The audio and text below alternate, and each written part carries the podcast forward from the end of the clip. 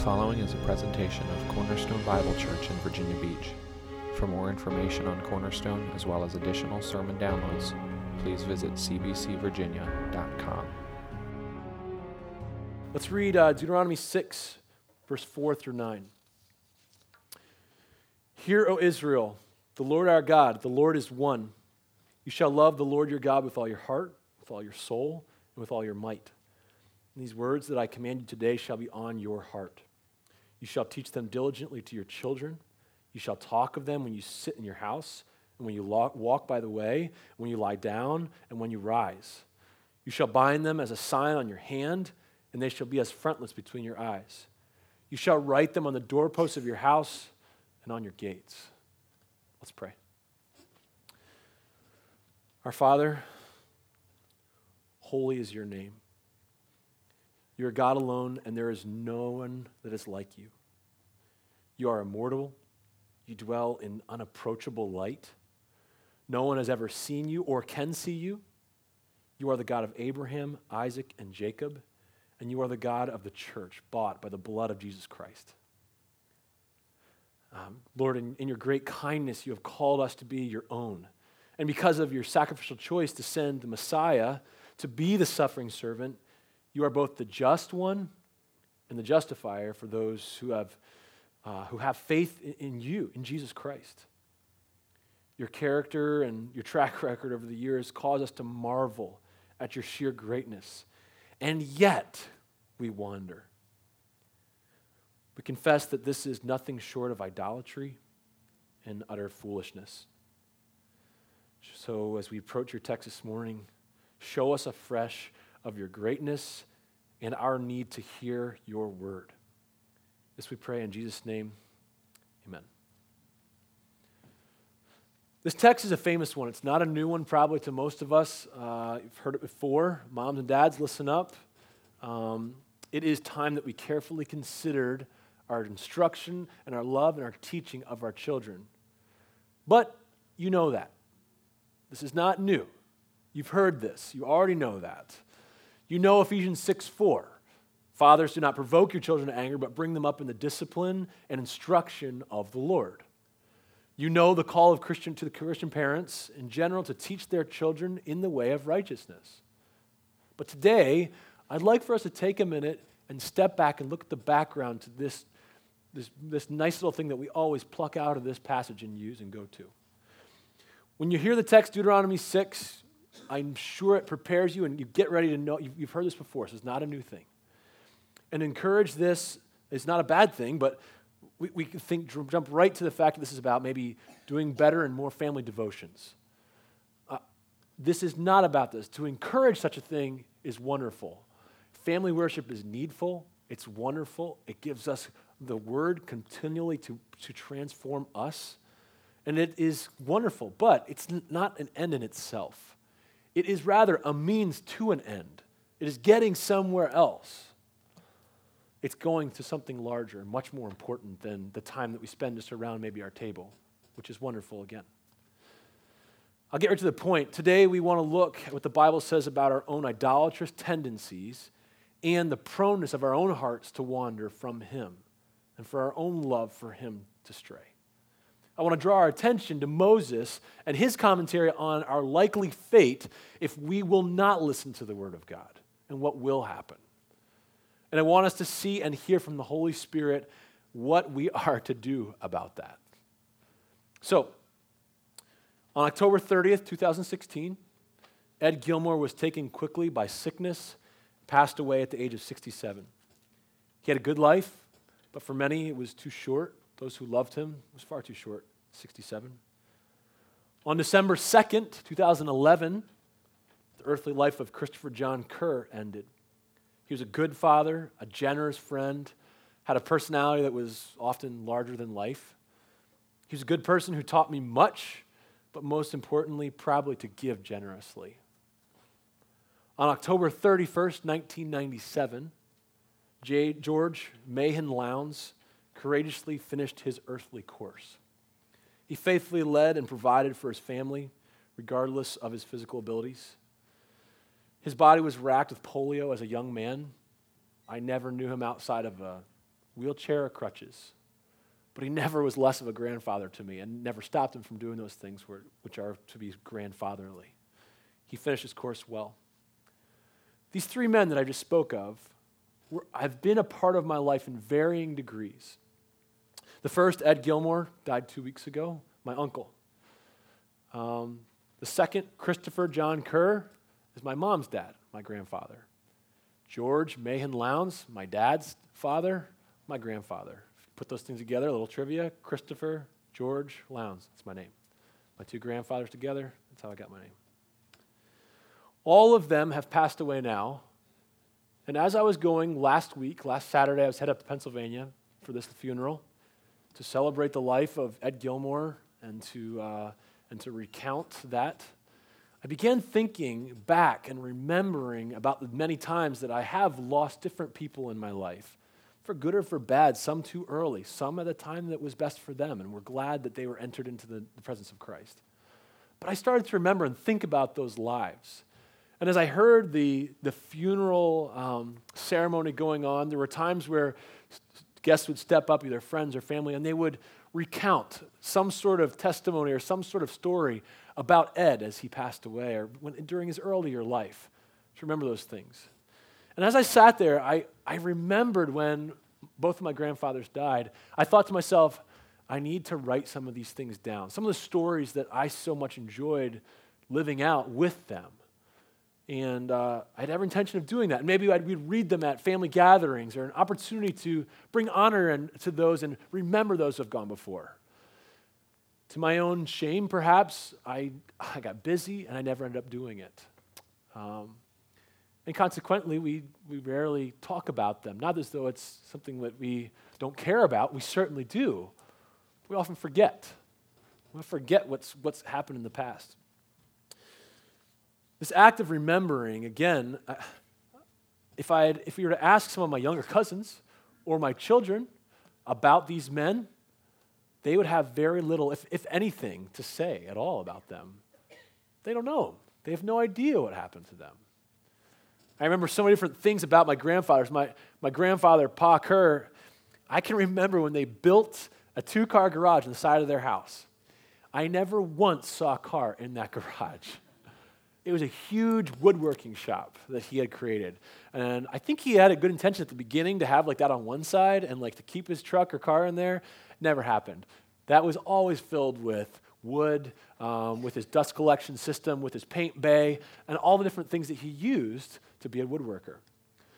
My grandfather, George Lowndes, I can remember sitting back on the back porch together under a maple tree this giant rope that I pulled out of his garage, something like, I don't ridiculous, 300 foot long, and it was huge, huge rope that he had pulled out of after he got out of the Navy or something like that. And he had sat there, not so patiently, and taught me three different knots that I'd never known before. I can see him fumbling now because his hand was, he had to get a, a, a tendon tightened here, and his hand would never t- move out of this position. And I can remember him showing me this knot over and over, and he would say, No, not that way. Do it this way over and over again. My children have no idea about these stories. They don't know any of these things about George Lowndes. They just know he was my grandfather. They don't know who Christopher John Kerr is. They met him when they were just little ones, but that's about it. There's so many good memories that we need to remember and want to, but often we just don't remind ourselves. We just celebrated on Friday Veterans Day. And to those who have served and do serve, thank you. I don't take this lightly. Um, we know that we, you give your, your time, your energy, and much of your life for the, this, this, you know, the securities and freedoms that we have as a country, as a nation. So we're thankful. Veterans Day, formerly known as Armistice Day, um, is a memorial to those who have served and have gone before. They, uh, we believe that it's, what they did is so important that we will set aside an entire day to celebrate and remember. I mean, we have like parades for, for, for vets. They get free pancakes at IHOP. I mean, they have mattress sales. I mean, how else can you be honored, you know, for Veterans Day? My point is that we set aside that time because it's important so that we remind ourselves of the things that should be rememberable, the things are worth remember, uh, remembering. We have memorials We have statutes, statues, excuse me, and sometimes we have books or movies written or, or produced about different people throughout history. The, probably the famous ones, more or less. But there's so much of history that slips through the cracks that we don't see simply because it doesn't get retold. Um, if, the fa- if the act of knowing these men, specifically like in this discussion, my grandfathers, if it's important enough to me, I have to at least talk about them to my family. It is up to me to tell my kids, Afton, Ian, Hudson, and Evelyn, to, I have to tell them about these men if they're ever going to know about them. Or they're going to have to go out somehow and figure out someone else who knew them so that they can retell and recollect those things and bring them back so that they might know them. The act of remembering, then, is actually a discipline. It's something we have to do actively. Um, you know, it's, it's not something that just comes. We live so vigorously in the present and prepare for the future that the past is good and we want to make sure we remember it, but often it's just so easy not to remember it. There's a great propensity for humans to do that. Knowing who you are and where you come from is not automatic, especially when we're talking about the next generation that is coming into their own. And for the sake of clarity, let me say this morning we're not here this morning to discuss the merits of remembering our spiritual forefathers. It's not what I'm talking about here today. We're not here to talk about people in church history or Moses or Abraham. That's not what we're here to do today. What I want to draw your attention to, rather, is the act of remembering. The act of that, it takes ourselves actual physical discipline, sometimes us to get aside and write it on the calendar, or do something, or say it out loud to actually remember something. Because we are very easily prone to wander and forget. Before we jump right into this, uh, the text here, though, because um, that's where we really want to go, I want to make sure that we don't jump to just three verses and that we're done with it. We just explore those. If you remember, if you've been here for any time, in the last few times, uh, Stacy said it, and I've said it in a course seminar. We've talked about if we're ignoring context, we're in big trouble. Probably remember this little thing that Stacy put up here. A text without a context becomes a pretext for whatever you want. In other words, if, if, that, if that doesn't make sense, it is irresponsible for anyone to come to a passage of Scripture, to pluck out some of the words, that would be a text, to ignore the rest of the words around it, that would be the context, and then to make it into a governing rule to support whatever that you are trying to talk about. That's called a pretext, to do whatever you want with. We've watched men throughout history do this, and it's been used for all types of different things that are ungodly. We cannot ignore the, the context. So, let me explain to begin with the occasion of Deuteronomy. If you've never read the book of Deuteronomy, let me give you a brief summary and help us understand the occasion of where we're going. Israel had wandered in, in the, uh, in the desert for 40 years.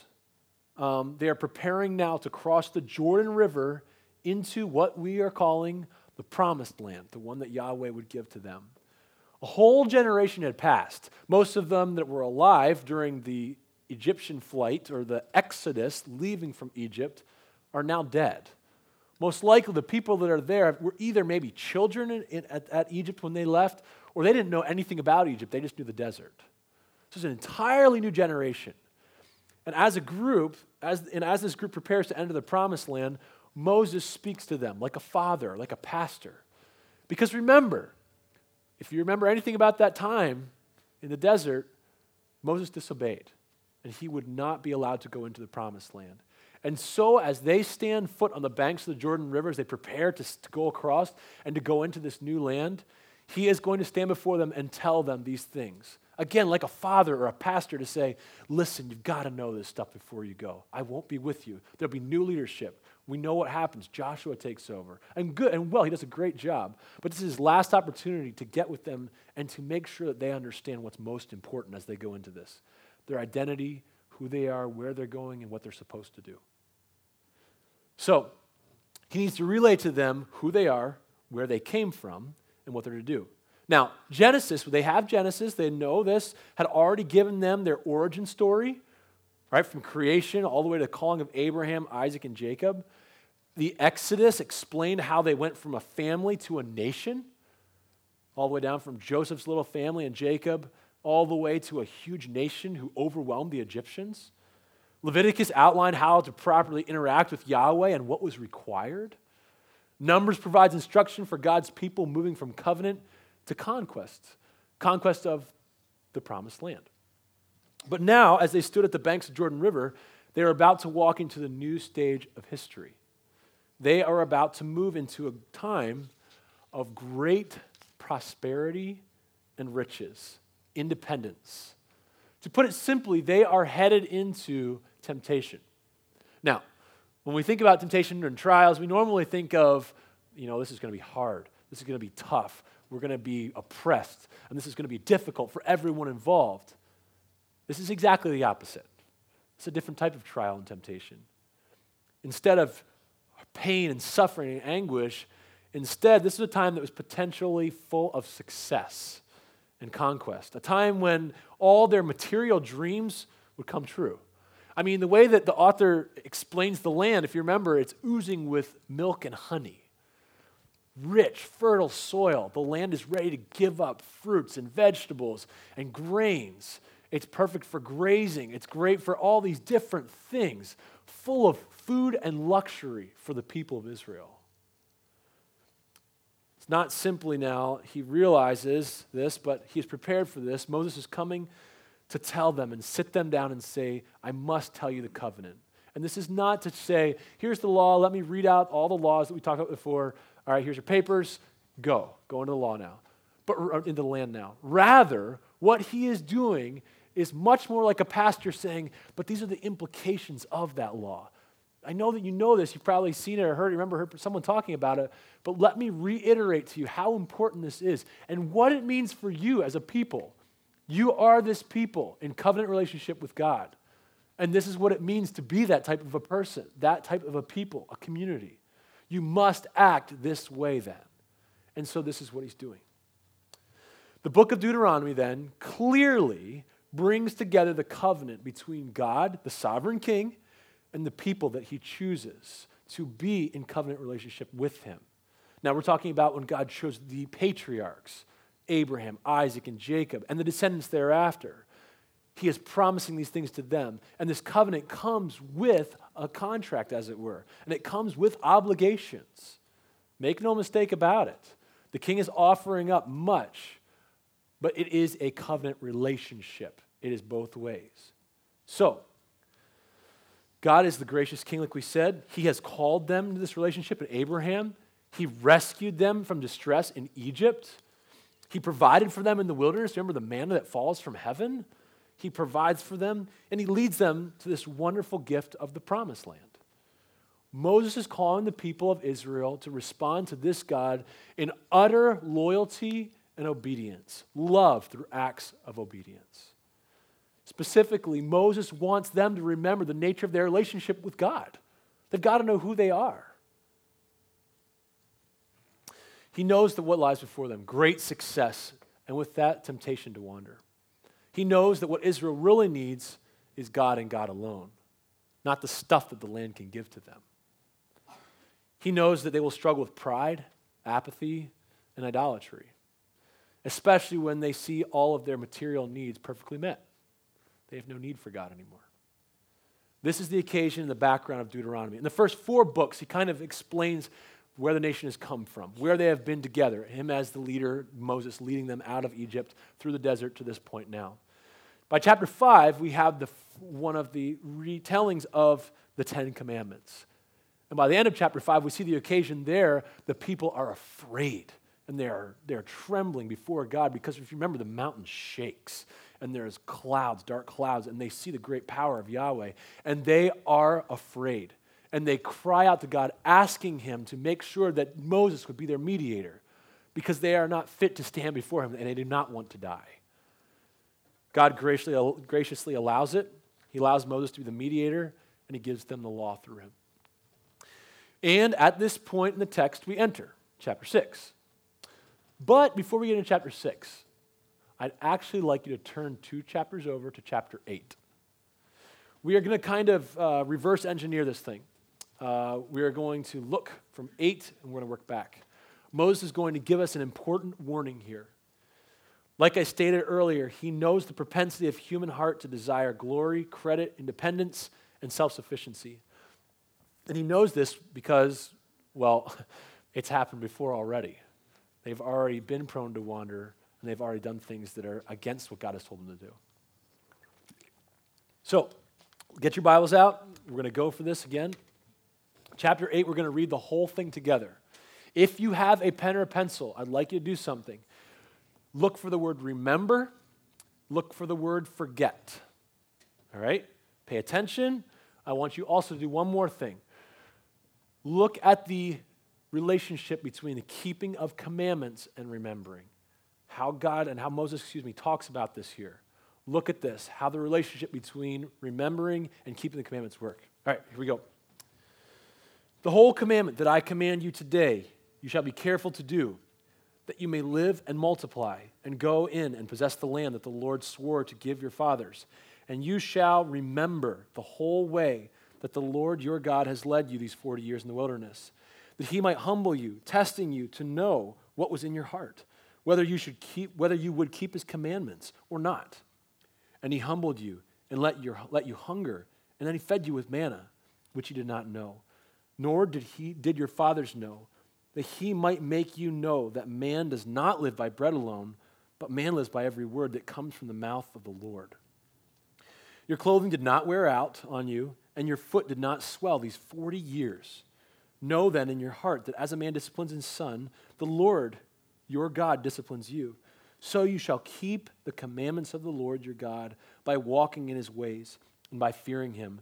For the Lord your God is bringing you into a good land, a land of brooks of water, of fountains and springs flowing in the valleys and hills, a land of wheat and barley of vines and fig trees and pomegranates, a land of olive trees and honey, a land in which you will eat bread without scarcity, in which you will lack nothing, a land whose stones are iron, and out of whose hills you can dig copper.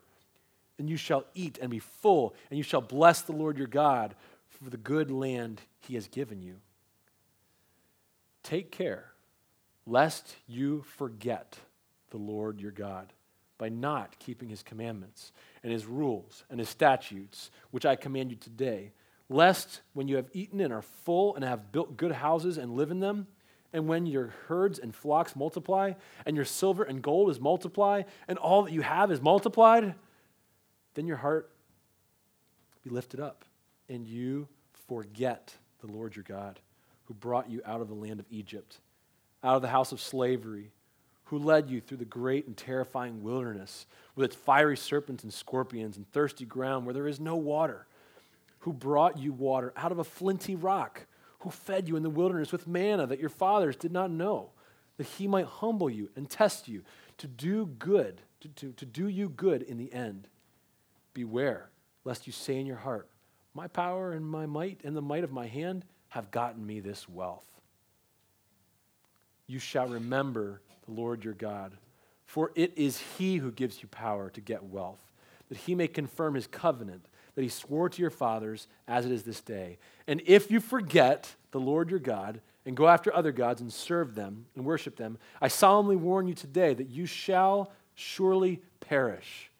Like the nations that the Lord makes to perish before you, so shall you perish, because you would not obey the voice of the Lord your God.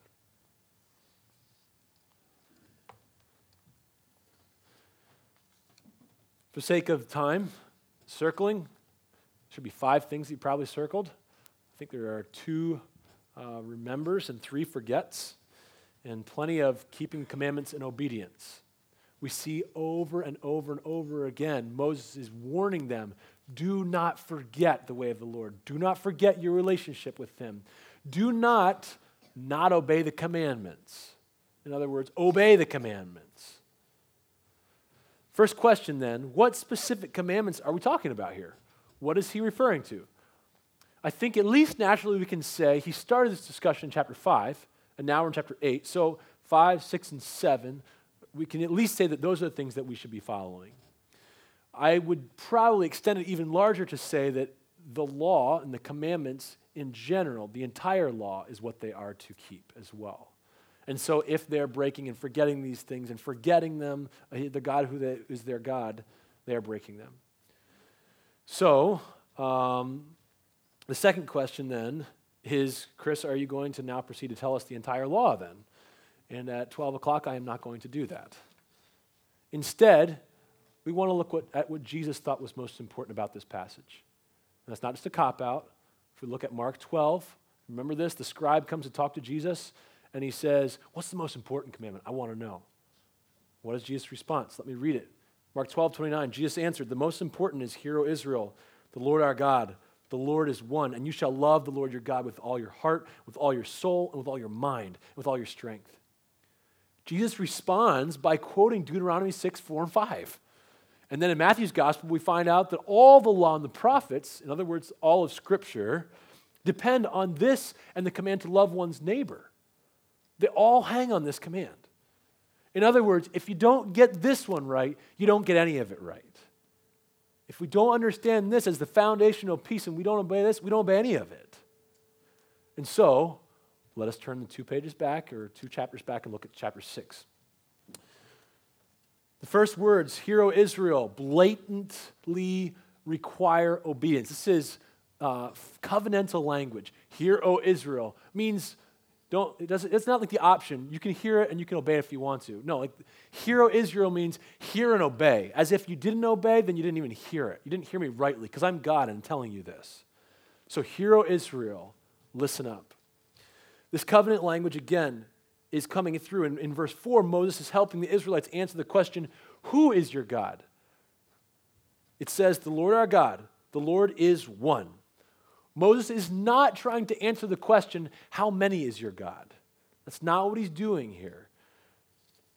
The, the, the word that is used here can also be used for alone. The word for one can also be translated as alone. And again, there's certainly credit and, and, and uh, good things to understand about the unity of who God is. In the Trinity, there's one. There's one God. There's one God. But for our purposes and what Moses is trying to do here, there are no other gods. He is God alone. He is Yahweh and Yahweh alone. That's what he's pointing out here. Not telling how many, but rather, this is your God and your God alone. There are no others. This truth demands obedient action. So oftentimes, I remember coming to this text and I was thinking to myself, why is this is supposed to be a command, right? Why does he ask, give us the greatest commandment. And the first part that Jesus actually says is, Hear, O Israel, the Lord our God, the Lord is one. That just sounds to me like a good fact to know, that, right? He's, like, he's the only God. But if we know anything to be true about what we believe in theology, it always demands action. Always. This is no different. Thus, if we do not believe this, you are disobeying. And if it doesn't work out to be a life that obeys, you don't believe and you are disobeying this command. So, this is that part. You probably already know some of the natural reactions and actions that would come out of such a command. And you say, I Really? I know these? Yes. If God is God alone, we probably can't have any other gods before him or at all. If God is God alone, we probably shouldn't have anything other than God that would receive our worship like an idol. For these people, like a graven image. Like we probably shouldn't have any graven images or idols. We probably, if God is God alone, we probably shouldn't use a supreme deity's name in a way that is empty or disrespectful. In other words, taking his name, if this is the God of the universe, taking it in an empty way, in vain uttering his name in a way that doesn't care about who he is or the fact that you're referencing the God of the universe. You see where I'm going with this? These are the first three commandments of the Ten Commandments. Now, they all come back to say, Yahweh is our God, God alone. There is no other. Remember it. Obey. Then we move on to the next part of verse 5, right? You shall love the Lord your God. This is the part we all know and have memorized. You shall love the Lord your God. Let me get right to it. Moses is not saying you need to have, uh, you know, commanding the people to be emotionally drawn. Love the Lord your God with all your heart, soul, and mind.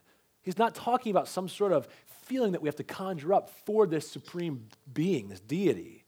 Moses is calling, rather, Israel to their legal obligations to God. Remember, this is covenant language. That doesn't exclude the fact that what we get from a relationship with God is full of joy and it is emotional. But that is not what he's calling us to. What he's calling us to is to love and the fact that he is completely committed and loyal to this person, the only one true God, Yahweh. As the marriage phrase says, forsaking all others. That's a covenant relationship. Do you understand? Like, this is like a just the same thing. We're loving, completely committed, 100% loyal to this person alone.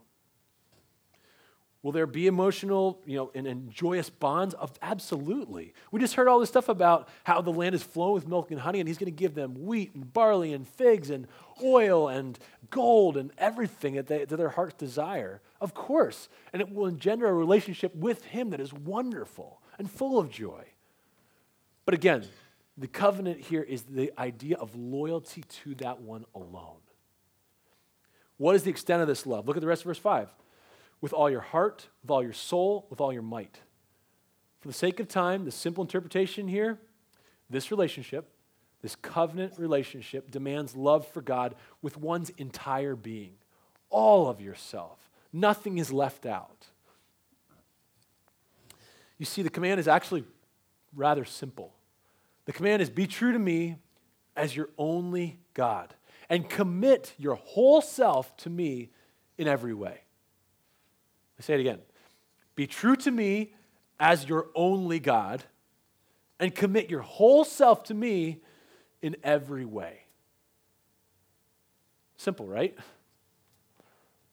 I mean, yes, it is simple. It doesn't mean it's easy or perhaps impossible. But let me continue. He's just given us command. Remember, this is a group of people who are ready to go over this, this river they're going to lose their old leader, they're going to get a new one. It's a new situation, and they're supposed to do something about this verse, this, this command that they're given. Look at the next verse, verse 6. And these words that I command you today shall be on your heart. This is much more than just like a list of known rules or like a club pledge that needs to be said once a year. Rather, it's not like something, again, like the sheet that I give you and say, here are your rules. It's to be on your heart, to be a part of our memory, to be part of who we are. It should become so familiar, it's a part of our thinking. And so these people ought to know it so well that they are talking about it in their sleep. But how in the world is this to be done? It's a command. How is this supposed to be done? How are we to keep this in front of us and remember and have it on our hearts? How will God's command be that way? Let's read on. You shall teach them diligently to your children and shall talk of them when you sit in your house, and when you walk by the way, and when you lie down, and when you rise. You shall bind them as a sign on your hand, and they shall be as frontlets between your eyes. You shall write them on the doorposts of your house and on your gates. This was the aha moment for me. I had always come to this text, and I'm just telling him myself here. I like the great Shema, and like I get the Hear, O Israel, and I get all this stuff but I immediately would jump to this first section teach them diligently to your children, ignoring the context of what's going on here. Remember the context. Moses is delivering the command to Israel to believe that Yahweh is God alone and that each person is to love him with everything they have and that they are to have this command on their hearts. How in the world is to do this? I don't think it's a big stretch to say He's going to tell you how to do this. These are some practical things. The next set of commands is not new stuff, it's not a different command. It follows that what is being stated here is a continuation of how God's people are to have this command on their hearts. Look at the whole. Teach these commands diligently to your children. In other words, in other words, write them on the minds of your children. Now, eventually, we really don't want, we want to make a jump from here to here. We want that change. But at the very least, write them on the minds of your children so that they know them, diligently teaching them. Talk of these commands when you sit down, when you walk, when you lie down, when you rise, basically all the time. Talk about them. So they are ringing in your ears and it's just going back and forth in your head continually. The third thing, bind these words on your hand, between your eyes. Now, something that you've probably seen before is something like this. This is called a phylactery. This is binding as a frontlet between your eyes. This is a little leather box full of scripture. This is what the Jews have taken it to be. This boy is putting on a binding, is the same thing on his arm. he's binding it. There's a little on his, on his uh, bicep here. You can see a little, a little square box full of scriptures. They've taken it to this degree, saying, This is what we will do. We will put it on there. The point here, continue, let me, let me read the rest of it. Writing these commands on the doorposts or on the gates. Remember it when you're in your house, even when you're out in your pastures, even on the gates, put it there. The point is to put it everywhere, even on people, your children. These instructions are practical ways to help the people of God remember and to ingrain these commands on their hearts. There isn't anything inherently holy about the act of talking about commandments. There isn't anything inherently holy about you know, um, having it written on a part of your door frame at your house. There isn't anything inherently you know, good, you know, holy about wearing these, these leather boxes on your arms or on your forehead. There's nothing inherently holy about them at all. Rather, Moses is making the point that the one who takes this command seriously will practically surround himself with reminders of this covenant relationship and its obligations that go along with it. Moses is helping the people remember. And we've come so, full circle. And today we began at Deuteronomy 8 on purpose, seeing the warnings against forgetting these commandments. And now, as we finish looking at this short passage in, in, in chapter 6, we realize that from the beginning, from the beginning, Moses instructed God's people in this area. He didn't just leave them out there with the command, he gave commandments that would help them remember God's commandments. That's how much he knew that it was, was going to be an issue. So, up front, he's telling them, put these things in the way so that you might not forget the relationship with the Lord your God. We may not be Jews today. We may not be not the, per se the nation of Israel, but the challenge is no different for us as people of God. We are called by Jesus to understand and know and believe the first and great commandment. He's the one that said it back in Mark 12, 20. It's through the Gospels in, in many areas. Hear, O Israel, the Lord our God, the Lord is one. You shall love the Lord your God with all your heart, with all your soul, with all your mind, and with all your strength. It is just as important for us today, us as Christians, as it was for the people when Moses was speaking to them at the Jordan River. We are called to be faithful to Jesus Christ alone as our only God and to commit our whole selves to Him in every way. Is this new for us? Of course not. We, saw, we see it all over the New Testament. We see Jesus talking about it. We see the disciples talking about it. We've seen it all over Paul's literature. We even see it in Revelation. You've, lost, you've left your first love. First John, we see it there. We see it in so many areas that we are to love and commit ourselves 100% to Him, to Him alone, and never to be serving God and whatever else it is money, this world, our possessions, none of those things. So, this passage, and I'll wrap it up, is much more than about us knowing, know God and love Him and make sure you teach your children. Don't forget this whole thing that these are ways for us to remember. It's much more than about these Jewish men putting these things on their foreheads and on their arms. It's much so reminding us that we are prone to wander. We are full of idolatry and chase after things that are not God centered and does not have Him at the, at the front and the middle of the throne. So today, we, we ask that the Holy Spirit would call us through this command, through this word, that we would remind ourselves and we would remember and we would make things in our lives to help us remember. That may mean family devotions. That may mean reading your Bible in the morning throughout the day. Putting little verse cards, that's great. That's why we want the kids going back there and working on memory verses. That's why you should be working on memory verses, so that we're constantly having it pound around inside of our head, so that we might be changed. The Holy Spirit can use that word to change us. By the way, it's a command. So let us remember what we have not as though it's just, a, oh yeah, we're thankful for this gift. Like Thanksgiving, sometimes we pay that lip service to it. But rather remember the relationship that we have with Jesus Christ because of his shed blood on the cross, our relationship that we have with the Trinity. Let's pray. God, we thank you for this time together. We ask that you would work in our hearts to believe. Lord, give us this truth and help us to depend on you in faith that we might believe and that we might not set up our own things and our own idols, but rather, Lord, that you would be our God alone and that we would see you as the only God, the only one, and we would commit our whole selves to you in every way. We ask for your work in us in Jesus' name.